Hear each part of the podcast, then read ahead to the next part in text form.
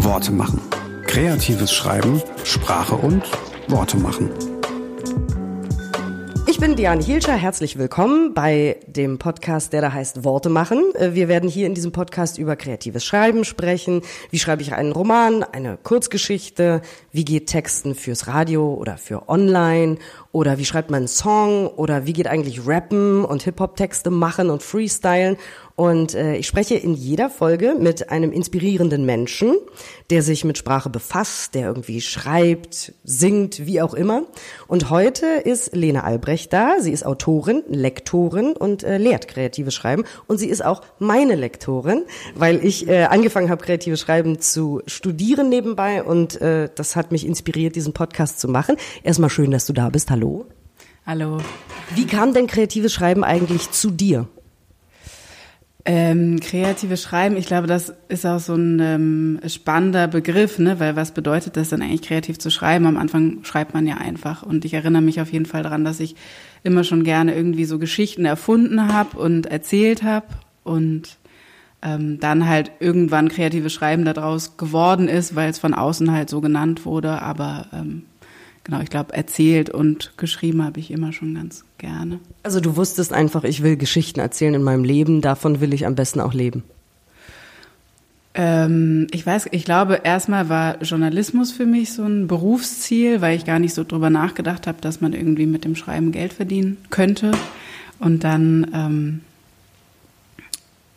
habe ich irgendwann von diesem Studiengang in Leipzig erfahren das ist äh, der einer von, ich glaube, mittlerweile vier Studiengängen im deutschsprachigen Raum, wo man eben literarische Schreiben, da heißt es äh, spannenderweise dann literarische Schreiben und nicht kreatives Schreiben, weil ich glaube, dass es da auch so eine starke Abgrenzung gibt irgendwie zum kreativen Schreiben, wo man dann sagt, ja, das literarische Schreiben ist irgendwie nochmal mit einer anderen Professionalität vielleicht verbunden als kreatives Schreiben. Ähm, genau, aber da habe ich mich dann beworben und ich glaube, damit einher ging dann eben auch so dieses berufliche oder diese Professionalisierung, dass ich gesagt habe, okay, vielleicht kann ich tatsächlich mal ein Buch veröffentlichen oder krieg irgendwie einen Vertra äh, Verlagsvertrag oder sowas. Und den hast du jetzt auch, da sprechen wir auch gleich drüber. Ich will nur ganz kurz nochmal auf dieses literarische Schreiben versus kreatives Schreiben eingehen. Das finde ich sehr spannend.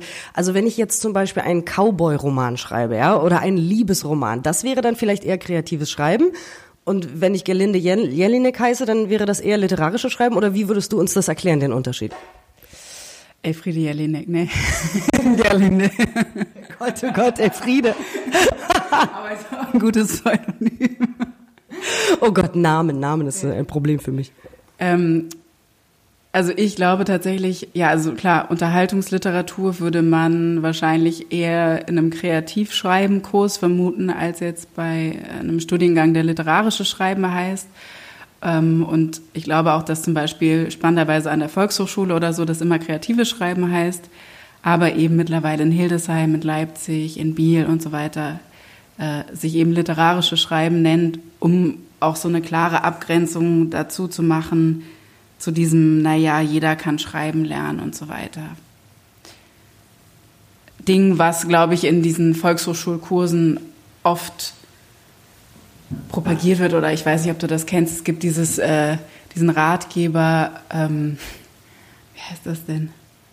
Finde den inneren Künstler in dir oder so. Also was dann eben auch leicht mal in so eine esoterische Richtung geht. Und ich glaube, ja, in Deutschland ist das eben noch nicht ganz so verbreitet und angekommen, dass man Schreiben tatsächlich lehren kann oder lernen kann. Und ähm, deshalb, glaube ich, stehen diese Studiengänge auch immer unter so einem Verteidigungszwang irgendwie. Sie müssen irgendwie sich so legitimieren, warum gibt es uns und warum können die Leute nicht einfach in VHS-Kurs gehen?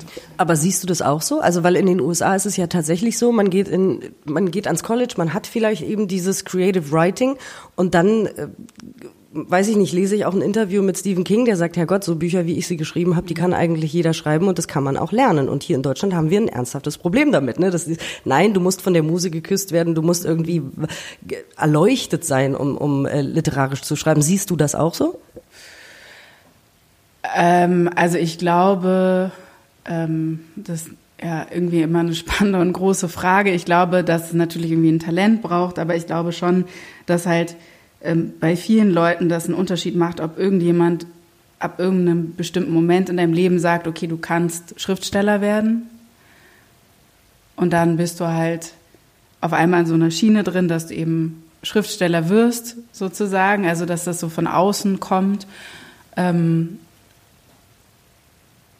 und in anderen Fällen passiert es halt nicht. Und das hat ja ganz viel damit zu tun, ob man durchhält. Also ich glaube, super viel ist durchhalten und wirklich ähm, auch so äußere Zwänge. Ne? Habe ich das Geld, um jetzt da drei Jahre an einem Roman zu arbeiten? Habe ich irgendwie genügend Leute, die mich unterstützen, auch ähm, emotional sozusagen oder Leute, die an mich glauben? Habe ich so eine Bestätigung, auch wenn ich kein Geld habe? Also irgendwas braucht man ja, um, um weiterzumachen. So. Und ich glaube, so dieses ganz Geniale gibt's vielleicht auch, aber in den wenigsten Fällen, würde ich mal behaupten. Also wenn ich jetzt irgendwie das Gefühl habe, ich möchte in meiner Freizeit einen Roman schreiben und ich weiß aber nicht genau, habe ich das Zeug dazu? Ne? An, mhm. Was kann ich dann machen? Was, was glaubst du, an wen kann ich mich wenden, wenn man jetzt nicht zum mhm. Beispiel ein Fernstudium an den Start bringt aus irgendwelchen Gründen, aber an, an wen könnte ich mich dann wenden, um rauszufinden, ob ich tatsächlich eine, eine literarische Stimme habe? Ähm, ich glaube, davon muss man erstmal ausgehen, wenn man schreiben will. Oder dass ich habe mal so einen spannenden Satz gelesen von äh, Monika Maron, die irgendwie geschrieben hat, sie wird immer gefragt, ja, sie hat, äh, warum, warum sie denn ein Buch geschrieben hat, so viele Leute wollen doch Bücher schreiben. Und sie hat dann irgendwie darauf geantwortet, naja, sie hat halt gelernt, manche Leute machen es dann einfach irgendwann. Und ich glaube, dass so einfach ist es vielleicht, ne, dass manche Leute dann irgendwann äh, tatsächlich denken, okay, ich habe das Zeug dazu, weil in erster Instanz musst natürlich du immer daran glauben, dass du es kannst. Und ähm, als Empfehlung oder als Ratschlag würde ich, glaube ich, immer sagen, ähm, man sollte sich andere Schreibende suchen. Das ist, glaube ich, oder war für mich auf jeden Fall total wichtig, äh, irgendwann zu merken, ach krass, es gibt auch andere Leute, die schreiben und mit denen kann man sich austauschen und mit denen kann man vielleicht auch das erste Mal so über Sprache nachdenken. Ne? Also so wie du jetzt den Podcast hier äh, an den Start bringst, das ist ja schon ein erster Schritt eigentlich zu sagen, äh, irgendwie reizt mich das und irgendwie möchte ich gerne äh, mehr in diese Richtung gehen und deshalb suche ich mir jetzt Leute, die vielleicht auch schon bestimmte Erfahrungen gemacht haben, die mir vielleicht auch sagen können, ähm, was, was an meiner Stimme gut ist, weil ich glaube, ja, jeder hat ja erstmal eine eigene Stimme, ne? Also Stimme im Sinne von Sprechstimme ist ja auch schon da und natürlich hat jeder auch irgendwie eine Schreibstimme. Ähm, und vielleicht geht es dann mehr darum, rauszufinden, was an dieser Stimme spannend ist oder auch eigen ist und was man irgendwie noch mehr modellieren kann oder was man vielleicht noch hm, ja, mehr herausarbeiten kann, dass es dann eben vielleicht kein Schönheitsfehler mehr ist, sondern eine Eigenheit, die irgendwie Spaß macht beim Lesen. So. Jetzt habe ich ja eben auch gesagt, du bist Lektorin. Wenn du also mhm. Texte von anderen Leuten liest, ja, und dann denkst du so, oh, hier ist irgendwie eine Phrase drin und das ist langweilig mhm. und ich fühle überhaupt nichts bei diesem Text, ja. Gibt sowas auch, dass du dann sagst, boah, ich glaube, der sollte vielleicht, der oder die sollte vielleicht einfach nicht schreiben, sondern was anderes machen. Also klar, man kann bestimmte Regeln befolgen, aber manchmal ist es ja auch so ein Gefühl. Ich meine, ich habe auch schon Bücher gekauft, die verlegt wurden, wo ich in der Badewanne lag und dachte, oh dear Lord, ich habe 15 Euro oder noch mehr dafür ausgegeben. Ich finde das so langweilig. Aber du als Lektorin, hast du das? Kennst du das? Und wenn ja, was machst du dann? Ich glaube, ich habe tatsächlich gelernt, auch in dem Studium in Leipzig, mit jedem Text irgendwie umzugehen. Weil ich glaube, ne, als Lektorin bist du natürlich gezwungen, dich zu einem Text zu verhalten. Du kannst nicht sagen, ich schläge den jetzt weg. Ne? Es interessiert mich nicht, wie bei einem Buch, was man vielleicht liest. Und ich glaube, da geht's wirklich für mich dann ganz stark darum, einfach zu gucken, okay, was finde ich daran spannend und was stört mich daran? Und das einfach klar zu benennen, weil ich glaube, dass jeder Text vielleicht doch auch, also außer wenn es eben so ein Text ist, der so als Hausaufgabe geschrieben wurde, das merkt man natürlich, also wie so ein Schulaufsatz, ne, wo jemand keinen Bock hat, den zu schreiben und dann sagt, ja, und dann waren wir bei den Eseln und dann sind wir zu den Kaninchen gegangen und dann haben wir irgendwie einen Kuchen gegessen. Also so irgendwie, um Platz zu füllen, aber ups, das ist ja in den meisten Fällen nicht äh, der Fall, wenn Leute sich für so ein Studium anmelden ja. und gerne kreativ schreiben wollen. Ich muss ganz kurz einmal. Jetzt müssen wir erstmal den Kaffee wegwischen. oh nein, mit einem weißen Tuch. Gewagt, gewagt. Ähm, Also du, du hast tatsächlich noch nie das Bedürfnis verspürt, jemandem zu sagen, er möge bitte einfach lieber nicht schreiben und sich was anderes suchen?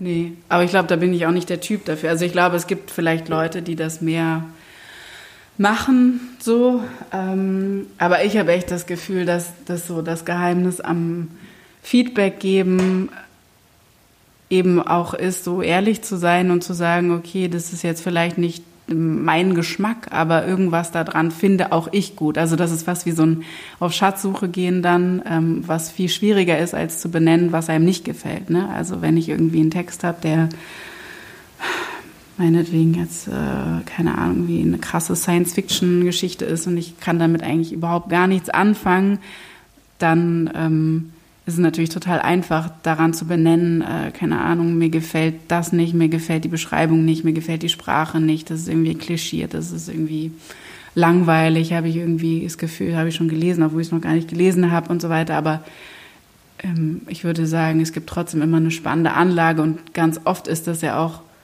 der Grund, warum sich jemand mal hingesetzt hat, um diese Geschichte zu schreiben. Also ich glaube, das ist schon immer so eine Dringlichkeit bedarf oder so einen Impuls gibt für jemanden, eben eine Geschichte aufzuschreiben. Und das ist meistens auch das Spannende daran. Und manchmal habe ich dann auch das Gefühl, okay, vielleicht traut sich jemand noch gar nicht so richtig an diese Geschichte ran.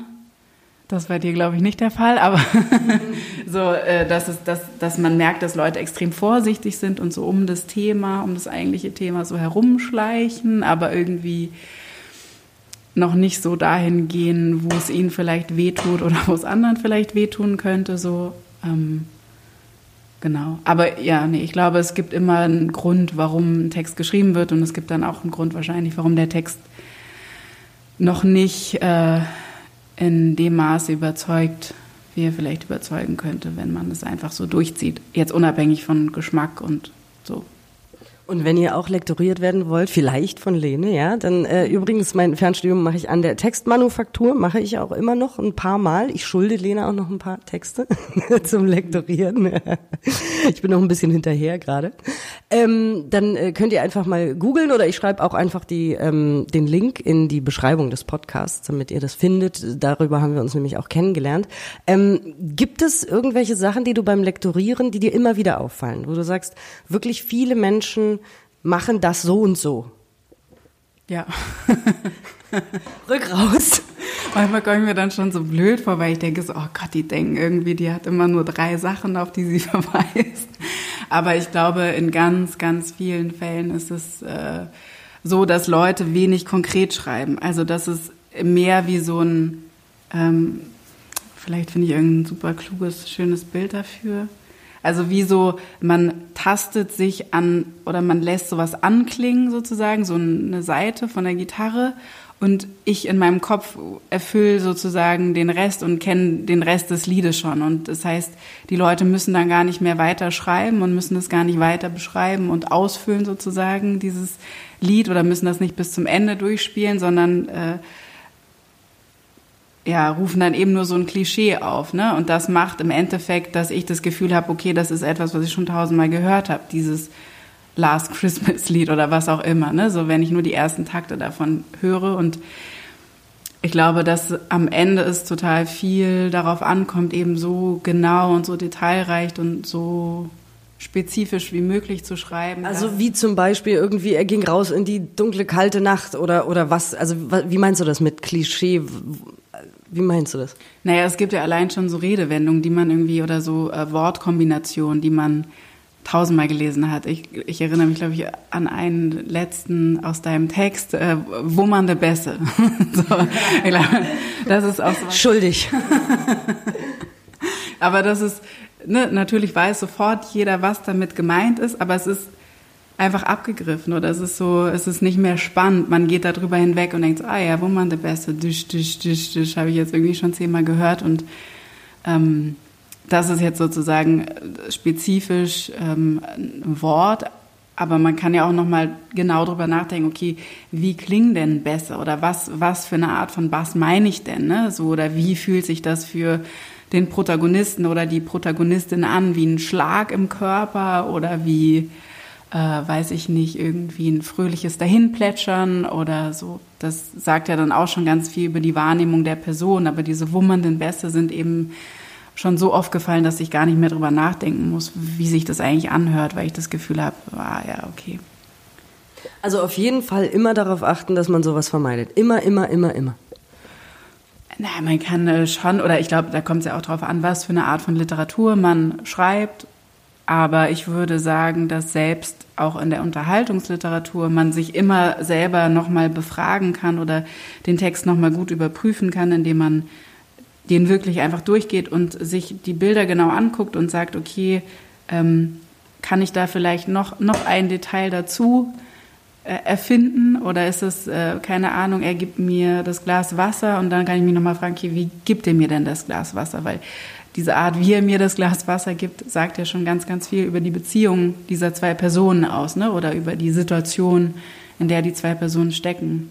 Allerdings habe ich auch mal gehört, man muss vorsichtig sein mit Adjektiven. Ja. Ja, es gibt natürlich dann immer so diese ähm, Ratschläge.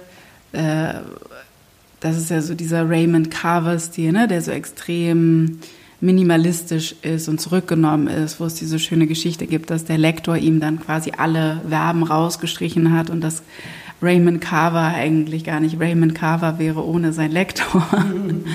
ähm, aber ich glaube, äh, genau, man muss Verben, nee, Adjektive sozusagen gezielt einsetzen und darf sie jetzt nicht so, also nicht so über. Äh also wenn ich schreiben würde, er, keine Ahnung, er gab ihr das Glas nachlässig, dann, ich weiß nicht, das könnte ich jetzt auch noch besser beschreiben, ne? Ewig lange.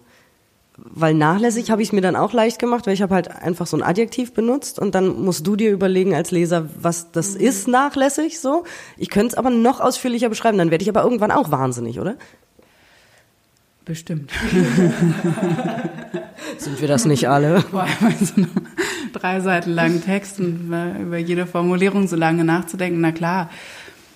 Mm, also das ist ja, du hast mich so nach so Allgemeintipps mhm, gefragt, ne? Ja. Oder so Sachen, die immer wieder auftauchen. Oder ich glaube, das sind so Sachen, wo ich mich dann vielleicht auch mal richtig gehend ärgern kann, wo ich denke, so, ah, da hat sich jemand irgendwie keine Mühe gegeben, genau hinzugucken. Oder es ist so, und ich habe so versucht, drauf zu achten. Und es fällt dir sogar noch ein jetzt. Ich so, oh Gott, ist das peinlich. Ähm, wie ist das bei dir? Du hast jetzt deinen äh, Roman fertig? Nee. Nee. Nee, ist noch nicht fertig leider, aber ist äh, so zur Hälfte fertig, würde ich sagen. Okay, aber es gibt schon einen Erscheinungstermin oder es gibt einen Vertrag oder wie ist das? Äh, es gibt seit neuestem einen Vertrag und es gibt einen Zeitplan sozusagen. Ähm, was fällt dir denn am schwersten selbst beim Schreiben? Weil es ist ja vielleicht auch einfacher bei anderen dann zu sagen, ja, hier, das würde ich anders machen, aber wenn man dann selber da, äh, weiß ich nicht, am Rechner sitzt oder wo auch immer, ähm, struggelt man ja auch dabei, ne, in dem Augenblick mhm. und überlegt, mache ich den Satz jetzt weg oder ändere ich den um oder lasse ich ihn so, wie er ist? Ja. Wie, wie ist das bei dir? Ähm, ich glaube, ich habe gemerkt, dass komischerweise dachte ich immer, Dramaturgie liegt mir total gut und ich kann das irgendwie wunderbar mir so ein Konzept ausdenken für so einen Roman und dann habe ich gemerkt, ich kann es überhaupt gar nicht. Also wirklich gar nicht. oh Gott, wie grausam.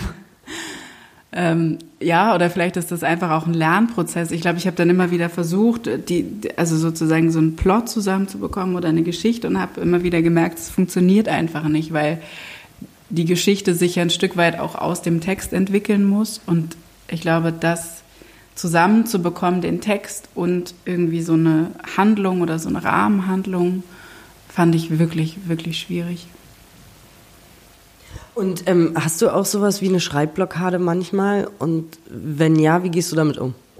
Ja, also äh, vor allem glaube ich, ähm, also ich erinnere mich zum Beispiel, ich hatte mal so ein Stipendium in Schöppingen. Das ist ein sehr schönes Stipendium, kann ich allen empfehlen. Aber wo ist Schöppingen? in der Nähe von Münster. Okay. Und es ist wirklich so äh, super klein. Äh, das Schöne ist, es gibt da ganz, ganz viele verschiedene Wohnungen. Das heißt, man ist da nicht alleine, sondern es gibt quasi wie so einen Hof, wo auch bildende Künstler sind und ähm, Komponisten und Schreibende. Ja, genau. aber auf jeden Fall ähm, fand ich das da irgendwie großartig, weil alle kommen dahin, um zu arbeiten. Ne? Du hast irgendwie diesen Aufenthalt und ähm, bekommst Geld dafür, dass du da bist und hast eigentlich auch nichts zu tun, außer ab und zu mal ähm, in den Supermarkt zu gehen und irgendwie fürs Abendbrot einzukaufen. Und alle anderen sind auch in ihren Ateliers und super geschäftig und man hat das Gefühl, man ist der Einzige, der jetzt nicht arbeitet. Und dann haben wir uns abends immer getroffen und dann nach dem dritten Bier haben dann alle erzählt, ja, scheiße, heute wieder nicht gearbeitet. Und dann artete das immer aus in so Gespräche, wie man sich denn das Arbeiten so organisiert. Und ich glaube, ich habe für mich gemerkt, jetzt um zurückzukommen auf die Frage Schreibblockade, dass einfach in einem Moment, wo alles auf das Schreiben konzentriert ist, aber man eigentlich gerade überhaupt nicht sozusagen jetzt von der Muse geküsst wurde oder man eigentlich nicht in dem Stadium ist, wo man das Gefühl hat, man kann den Text jetzt einfach runterschreiben, ist das ganz mh, anstrengend. Also da, das fand ich irgendwie am blockadigsten sozusagen, wenn ich zurückdenke. Ähm, Kennst du dieses kleine Buch? Ähm, für mein kreatives Pensum gehe ich unter die Dusche. Da haben ganz viele äh, Schriftsteller, aber auch Musiker, Komponisten und so weiter geschrieben, wie sie ihren Tag planen und äh, wie sie so arbeiten. Das fand ich total interessant, weil manche sind ja super straight, stehen um sechs auf, essen ein halbes Brötchen, arbeiten bis zwei und so weiter. Hattest du dann irgendwann so einen Flow? Nee. Du bist dann nochmal in den Supermarkt und nochmal in den Supermarkt. So lange, bis die Muse kam. Oder, oder also wie wurde das dann aufgelöst? Wie, wie war das Ende dann? Äh, wann kam die Muse? Ich glaube halt, das ist das Schwierige am Schreiben, das kann man nicht herbeiführen und man kann das eben, äh, oder das, was ich gelernt habe, ist vielleicht, dass man eben in dem Moment, wo die Muse da ist, muss man schreiben. Und das ist natürlich super schwierig, wie wir alle wissen, wenn man irgendwie in einem Broterwerbsjob steckt und einen anderen Zwängen und vielleicht eine Familie hat und das gerade überhaupt nicht passt. Aber ich glaube, vielleicht muss man dann eben ein bisschen mehr den Alltag so strukturieren oder das versuchen, dass man eben, wenn dann so eine Inspiration da ist oder irgendwie auch dieses Gefühl, so, oh, ich habe eine geile Idee, ich muss das aufschreiben. Also kennst du vielleicht auch, ne? Es fällt einem dann unter der Dusche ein, aber eigentlich muss man zur Arbeit und äh, hat dann nachmittags auch keine Zeit, dass man trotzdem irgendwie versucht, das so mitzunehmen, entweder dieses Gefühl für so eine Geschichte, wo man Lust hat, die aufzuschreiben, oder dass man sich tatsächlich einfach die Zeit nimmt, sich dann hinzusetzen. Was ich auch faszinierend finde jetzt dadurch, dass ich ja dieses Studium mache und ja quasi jede, jeden Monat einen Text schreibe, was ich vorher, ich habe manchmal eine Kurzgeschichte geschrieben, dann habe ich anderthalb Jahre gar nichts geschrieben und dann habe ich drei geschrieben. So. Und jetzt äh, mache ich das ja seit ein paar Monaten, dass ich jeden Monat was schreibe. Und manchmal kotze ich das so aus, innerhalb von 20 Minuten. Und äh, neulich habe ich aber irgendwie eine Stunde an so einem winzig kleinen Absatz gesessen und fand's einfach nur Kacke. was, was, also wie geht man damit um? Gerade du musst einen Roman schreiben, du hast einen Zeitplan, du kannst jetzt nicht nur auf die Muse warten, ne? du musst irgendwann auch einfach Dinge auf Papier bringen, auch wenn es dir vielleicht nicht gefällt. Hast du da irgendwelche Tipps? Ähm also ich glaube, ich habe keine Universalformel. Also zwischendrin denke ich dann so, okay, auf jeden Fall einfach sitzen bleiben. So, das ist jetzt das Geheimnis. Jetzt habe ich es raus. Jetzt ich bleib hier sitzen. Genau, einfach sitzen bleiben. Oder eine Zeit lang bin ich dann wirklich immer rausgegangen, weil ich auch das Gefühl hatte, ne, zu Hause ist man dann irgendwie, macht man sich kurz einen Tee und dann macht man sich noch einen Kaffee und dann will man hängt man die Wäsche auf. Ja, dann ein bisschen Hunger und so. Und wenn man irgendwie draußen ist, dann ist man schon ja auf eine gewisse Art und Weise ja auch äh, auf diesen Text fokussiert oder so. Wenn man im Café sitzt, kann man natürlich in die Luft starren und so weiter, aber man, genau, ist erstmal mit diesem Text so alleine und hat keine andere Beschäftigung. Und ich glaube aber, es gibt nicht den das ist vielleicht das Frustrierende, dass man dann irgendwie das eine Woche lang denkt und dann äh, in der nächsten Woche denkt man wieder, ja, nee, es hat sich, also es hat, bringt überhaupt gar nichts, sich da zu quälen, weil am Ende kommt da irgendwie ein Absatz raus, den man überhaupt nicht mag. So, und dann hat man sich den ganzen Text kaputt gemacht, weil man sich da irgendwie so gequält hat und jetzt hat man überhaupt keine Lust mehr auf den ganzen Text und eigentlich muss man dann auf jeden Fall die Wäsche aufhängen und rausgehen und Freunde treffen und halt akzeptieren, dass jetzt heute nichts mehr wird.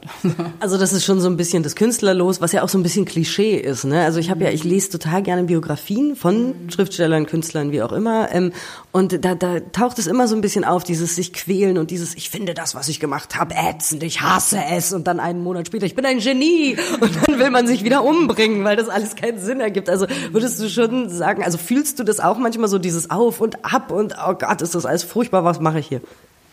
Ja.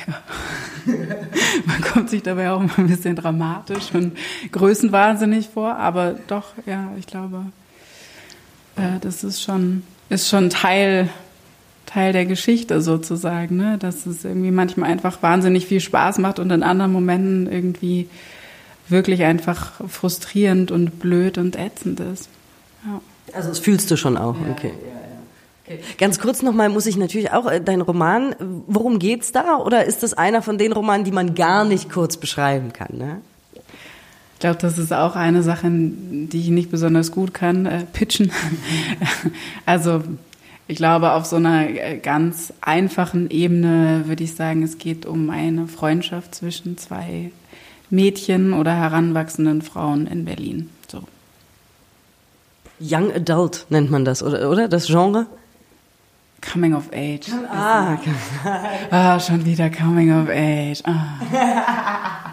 Nein, aber ich kann auch dazu erzählen, ich hatte halt irgendwie, ich habe eine Zeit lang dann irgendwie auch viel, das ist übrigens auch ein Tipp, wenn man äh, schreiben will, glaube ich, dass man viel einfach so Gegenwartsliteratur liest, also von jungen anderen Autoren, um auch so ein bisschen zu gucken, okay, was passiert da gerade und ähm, wie schreiben die, weil ich natürlich auch lange Zeit dachte, so, ah ja, ich muss jetzt irgendwie, weiß nicht, Hermann Hesse und Rilke und Kafka und die großen Meister lesen und alles, was heute produziert wird, ist Müll, aber das ist natürlich Quatsch, wenn man heute schreiben will. Ähm, dann habe ich ganz viel gelesen und dann. Hast du da einen Tipp? An Gegenwart? Jetzt gerade irgendwas, irgendwas Aktuelles, wo du sagst, habe ich wirklich gerne gelesen, es war toll? Was ich wirklich großartig fand, das ist so eine Trilogie. Ähm, ist bei Surkamp erschienen von Rachel Cusk. Die ist keine deutsche Autorin, aber eine britische Autorin. Und ähm, das hat mich einfach total beeindruckt, weil ich das Gefühl habe, das gab es einfach noch nicht. Oder es ist einfach, äh, ne, vielleicht dieses Genialische, wovon wir gesprochen haben, was vielleicht nicht in einer Person zuzuordnen ist, aber was vielleicht manchmal einfach in Werken so hervorblitzt, dass man das Gefühl hat, so, ja, das ist einfach eine geniale Idee oder das ist einfach großartig. Ne? Ich habe dann auch geguckt, was hat sie vorher geschrieben, hat mich alles nicht so überzeugt, aber sie hat irgendwie geschafft, ihre Besonderheit, nämlich so dieses ganz, ganz genaue Beschreiben und detailreiche Beobachten, wirklich auf die Spitze zu treiben und hat quasi einen Roman geschrieben, in dem es eine äh, Protagonistin gibt, eine Ich-Erzählerin, die aber nichts über sich erzählt. Und ne, die, allein die Idee ist ja schon ein bisschen absurd, weil man das Gefühl hat, wie soll das denn funktionieren? Das geht ja gar nicht. Ne? Du brauchst ja irgendwie diese Identifikation vielleicht oder so. Und ähm, sie hat einfach nur diese Protagonistin, die, äh, ich glaube, auch ganz unspektakulär irgendwie einfach nach Griechenland reist, um da auch so einen Schreibkurs anzubieten und die einfach immer nur wiedergibt, was ihr andere Leute erzählen. Also eigentlich ist das ein Roman, der aus ganz vielen kleinen Erzählungen besteht und es geht natürlich im Großen und Ganzen darum, wie wir irgendwie aus unserem Leben so ein Narrativ spinnen oder immer das Bedürfnis haben, aus unserem Leben so eine Geschichte zu machen und uns zu erklären und ähm, warum das jetzt alles total viel Sinn hat, dass wir uns getrennt haben oder dass wir irgendwie, ähm, weiß ich nicht, damals in diesen Zug gestiegen sind und in keinen anderen und so weiter. Und genau, das, das hat mich sehr beeindruckt und da gab es, äh, glaube ich, einen ersten Roman und jetzt gab es den zweiten und wahrscheinlich kommt noch ein dritter. Und sie nennt es eine weibliche Odyssee. Mhm. Ja. Oh, und weil du auch sagst, äh, was ganz Besonderes, was es so vielleicht noch nicht gab und so weiter, das ist ja auch ein Struggle, glaube ich, den viele Leute haben, egal was sie machen, Musik, Kunst, Literatur, wie auch immer, dass man denkt, es wurde alles schon geschrieben, es wurde alles schon gemalt, es wurde alles schon komponiert. Warum soll ich jetzt auch noch mich hier hinsetzen und irgendwas schreiben? Es ergibt doch keinen Sinn. Es wurde alles gesagt. Was sagst du denen? Stimmt. Ja, das ist ja furchtbar. Ich glaube, nee, aber ich, ich glaube, man muss halt das erstmal akzeptieren, dass das dass wahrscheinlich so das Besondere ähm, oder das geniale Werk ähm, vielleicht nicht dabei rauskommt, aber trotzdem muss man erstmal damit anfangen so und erstmal gucken. Also ich glaube auch, dass äh, Rachel Cusk wahrscheinlich sich nicht hingesetzt hat und gesagt hat, okay, ich schreibe jetzt den Roman und es gibt eine Ich-Erzählerin, die nichts von sich erzählt, sondern wahrscheinlich hat sie sich auch irgendwie fünf Jahre damit gequält und irgendwie alle haben ihr immer gesagt, ja, deine Ich-Erzählerin ist total blass. Also ich kann mir richtig vorstellen, was sie immer zu hören bekommen hat sozusagen in so äh, Schreibkursen oder von ihren Lektoren oder von irgendwelchen Kritikern, ja, ist alles irgendwie so, ne, man weiß gar nicht, was fühlt die denn eigentlich, die Frau, und was macht sie denn eigentlich? Und wenn man aber das nimmt und das dann irgendwie zur Besonderheit erklärt, dann, ähm, ja. Und apropos genial, habe ich auch das Gefühl, dass eben ganz oft Bücher, die es eigentlich total schwer haben, dann am Ende total gehypt werden. Also ne, also ich glaube gerade auch so von meinem näheren Bekanntenkreis und so weiter oder Autoren, Autorinnen, die so in meinem Dunstkreis unterwegs sind, wo ich das Gefühl habe, die haben irgendwie total Probleme, einen Verlag zu finden und suchen ewig und so weiter. Und das sind dann aber oft Bücher, die dann für ihr Besonderes wieder total gelobt werden, wo aber am Anfang alle Verlage sagen, ah nee, das, also das erzählt gar keine Geschichte. So. Und dann später heißt es, war es großartig, das hat hier gar keine Geschichte. Also, ja. Als Alleinstellungsmerkmal. Ja, ja, das ist ja auch in der Geschichte ganz oft so äh, gewesen, dass irgendwie äh, geniale Bücher keinen Verlag bekommen haben und äh, auch keinen Applaus lange. Mhm. Ja. Ja, und insofern, ich meine, dieses, dieses ganz Genialische, da muss man sich auch überlegen, so wer definiert das und ähm, warum schreibe ich? Also natürlich, äh, ich glaube, jeder lügt wenn man äh, sich immer sagt, ja, ich will gar, kein, gar keine Anerkennung dafür haben, weil ich glaube, das stimmt einfach nicht. So, man will natürlich gelesen werden und man will natürlich auch, dass die Leute es einfach nur geil finden, aber ich möchte beschimpft werden, deswegen, deswegen schreibe ich. Aber ähm,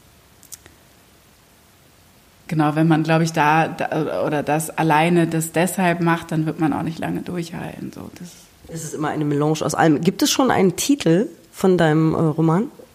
Ähm, ich glaube tatsächlich, dass die Titel meistens immer am Ende kommen. Also es gibt einen Arbeitstitel, aber ich kenne fast keine, kein Buch, was mit dem ursprünglichen Arbeitstitel dann äh, so rausgekommen ist. Das heißt, wir können noch gar keine Werbung machen. Nein.